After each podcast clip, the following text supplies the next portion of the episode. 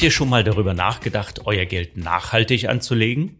Wie ein Investment und Nachhaltigkeit überhaupt zusammenpassen und welche Möglichkeiten der nachhaltigen Geldanlage mit ETFs es gibt, das erfahrt ihr in dieser Folge von Just ETF Wissen. ETFs, die mit ihren Indizes nachhaltige Investmentziele verfolgen, haben seit Anfang 2021 über 34 Milliarden Euro an Kapital angezogen. Keine Produktkategorie bei ETFs und Fonds wächst so schnell. Inzwischen sind fast 300 solcher Produkte an der deutschen Börse Xetra gelistet, die ihr handeln könnt. Die Trends dafür werden in Europa gesetzt. Denn obwohl die USA bei ETFs führend sind, ist in Sachen Nachhaltigkeit dort weniger los. Auch Regierungen und Regulatoren der Finanzmärkte sorgen dafür, dass nachhaltiges Investment vorangetrieben wird. Denn sie setzen besonders beim Klimaschutz deutliche Ziele und verlangen Transparenz von großen Investoren und Fondsgesellschaften, wenn es darum geht, diese Ziele auch zu erfüllen. Ihr seid also nicht allein mit dem Wunsch, möglichst nachhaltig zu investieren. Es gibt mittlerweile schon recht viele Produkte, aber noch mangelt es an Standards. Daher ist eine Orientierung so wichtig. Die kriegt ihr von uns. Die wichtigste Frage, die ihr euch stellen müsst, ist, was will ich mit einem Investment in nachhaltige Strategien erreichen? Denn je nach Investmentziel gibt es unterschiedliche Möglichkeiten und Produkte. Will ich die Welt verbessern oder Seelenfrieden? Vielleicht möchtet ihr ja ganz bestimmte Unternehmen einfach nicht in eurem Depot oder ETF haben, weil diese Firmen fragwürdige ethische Praktiken ausüben oder aber in Branchen wie Waffenproduktion oder Ölförderung aktiv sind, hinter denen ihr nicht steht und die wenig nachhaltig erscheinen. Solche Unternehmen kann man identifizieren und aus dem Index und damit aus dem ETF ausschließen. Es lässt sich sogar feststellen, wie gut Unternehmen mit Umwelt und Menschen umgehen und wie gut sie gemanagt werden. Also wie socially responsible sie sind, so der Fachbegriff oder kurz SRI. Die Kriterien für die Bewertung werden in die Bereiche Umwelt, Soziales und Unternehmensführung unterteilt. Die Begriffe stehen für die englischen Wörter Environment, Social und Governance, abgekürzt ESG. Das habt ihr bestimmt schon mal gehört. Das kommt in etlichen Produktnamen vor. Ein Nebeneffekt Unternehmen, die bei der ESG-Bewertung schlecht abschneiden, verursachen auch öfters Turbulenzen und große Wertverluste an der Börse. Erinnert euch nur an Volkswagen und den Abgasbetrug, den brasilianischen Minenkonzern Vale und den Dammbruch vor zwei Jahren oder zuletzt Wirecard. Keines der drei Unternehmen hatte eine ausreichend gute Bewertung erhalten, um in einen strengen ESG-Index aufgenommen zu werden. Deswegen nutzen große Investoren das ESG-Rating auch, um Risiken zu vermeiden. Das ist die erste Möglichkeit, nachhaltig zu investieren. Dazu gleich noch mehr. Aber zuerst zur zweiten Möglichkeit, die ziemlich verlockend erscheint. Ihr wollt etwas Gutes tun, indem ihr vor allem in Zukunftsbranchen investiert, also in Unternehmen aus den Branchen erneuerbare Energien, Batterietechnik, moderne Ernährung, Geschlechtergerechtigkeit, Wasserversorgung und viele mehr. Das funktioniert so. Ein Indexanbieter sucht Unternehmen aus, die zu diesen Branchen passen. Ein ETF-Anbieter lizenziert den Index und legt ein Produkt auf, in das ihr investieren könnt. Da es keine Standards für diese Branchen gibt, unterscheiden sich Indizes auf ähnliche Themen sehr stark in der ETF-Auswahl. Als Gegenleistung werden die meisten von euch eine gute Wertentwicklung erwarten, denn die Unternehmen erscheinen ja schließlich zukunftsträchtig. Gutes für die Zukunft tun und ordentliche Gewinne abholen, eine Win-Win-Situation, oder? Leider klappt das langfristig eher selten. Was passiert, wenn viele von euch in einen solchen ETF investieren? Genau, die Kurse steigen, denn die Zahl der passenden Unternehmen wächst ja nicht über Nacht. Den Unternehmen fließt dadurch nur indirekt Kapital zu, mit dem sie arbeiten und wachsen können. Folge ist eine Überbewertung der ETFs und eine Enttäuschung, wenn die Unternehmen ihre Geschäftszahlen auf den Tisch legen. So passiert im Index Global Clean Energy. Wer aufgrund der sagenhaften Performance am Ende des letzten Jahres investierte, verbuchte seither einen ordentlichen Verlust von über 15 Prozent. Ihr geht mit solchen Themeninvestments ein hohes Risiko ein und auch eine Wette. Hinzu kommt, dass die meisten Unternehmen mit diesen Indizes gar nicht nach ESG-Kriterien geprüft werden. nicht gerade nachhaltig. Es gibt auch noch Möglichkeit Nummer drei. Denn vielleicht wollt ihr ja auch die Welt verbessern, Stichwort Klimawandel. Das Klimaschutzabkommen von Paris verlangt eine Senkung der CO2-Emissionen auf höchstens 1,5 Grad Celsius gegenüber dem vorindustriellen Niveau. Einige Indexanbieter suchen nun Unternehmen, die sich besonders um den Klimaschutz verdient machen und packen sie in einen Index. Im Vergleich zu einem konventionellen Index stoßen die Unternehmen in diesem Klimaschutzindex um 1,5 Prozent weniger Kohlendioxid aus als im Ursprungsindex.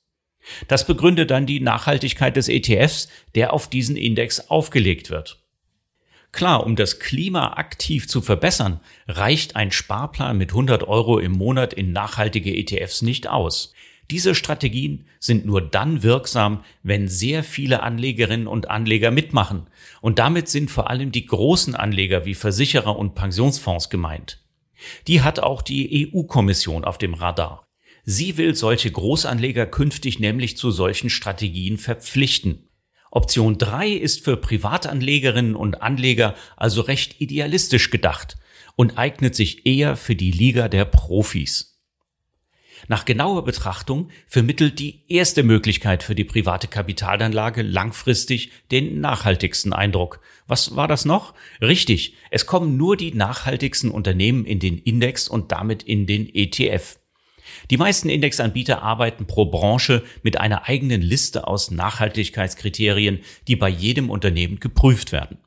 Dazu müssen die Unternehmen von einem Analyseteam bewertet werden. Unternehmen, die in ethisch fragwürdige Geschäfte mit Tabak, Alkohol, Waffen, Atomenergie oder Braunkohle involviert sind, werden gar nicht erst geprüft, sondern per se vom Index ausgeschlossen. Das Gleiche gilt für Unternehmen, die grob gegen bekannte Normen der Vereinten Nationen verstoßen, also Normen wie die Menschenrechte, das Verbot von Kinderarbeit oder die Richtlinien zur Bekämpfung von Korruption. Ein Beispiel. Aus dem Welt-ETF MSCI World mit seinen rund 1600 Titeln aus 23 Industrieländern werden zahlreiche Unternehmen ausgeschlossen, die in die eben genannten Geschäfte involviert sind. Danach schauen sich Analystinnen und Analysten die übrigen Firmen an und bewerten sie pro Branche nach einer Liste von Kriterien. Nur das beste Viertel schafft es dann in den Index. So bleiben noch 400 von 1600 Werten übrig. Das passiert sehr systematisch. Der Indexanbieter gibt sich Mühe und bietet die Begründung jeder Einstufung öffentlich an. Die Top 10 des Index enthalten trotzdem Werte, die bei echten Öko-Fans für Stirnrunzeln sorgen. Da finden sich zum Beispiel auch Unternehmen wie Pepsi und Coca-Cola oder der Unterhaltungskonzern Disney. Vielleicht vermisst jemand von euch auch Google, die ja sehr bemüht sind, nachhaltige Rechenzentren zu bauen.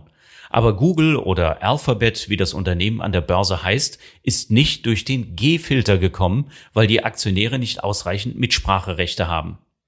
Immerhin ist der auf den Index aufgelegte ETF sehr transparent, denn ihr könnt beim ETF-Anbieter alle Positionen des ETFs einsehen. So könnt ihr euch genau informieren, was drin ist und kauft nicht die Katze im Sack. Bei einem aktiven Fonds geht das nicht. Ihr seid aber nicht grundsätzlich zur Untätigkeit verdammt, denn jeder Aktien-ETF, der physisch in die zugrunde liegenden Werte investiert, hat natürlich auch Stimmrechte. Letztes Jahr haben wir die größeren ETF-Anbieter befragt, wie Stimmrechte eingesetzt werden.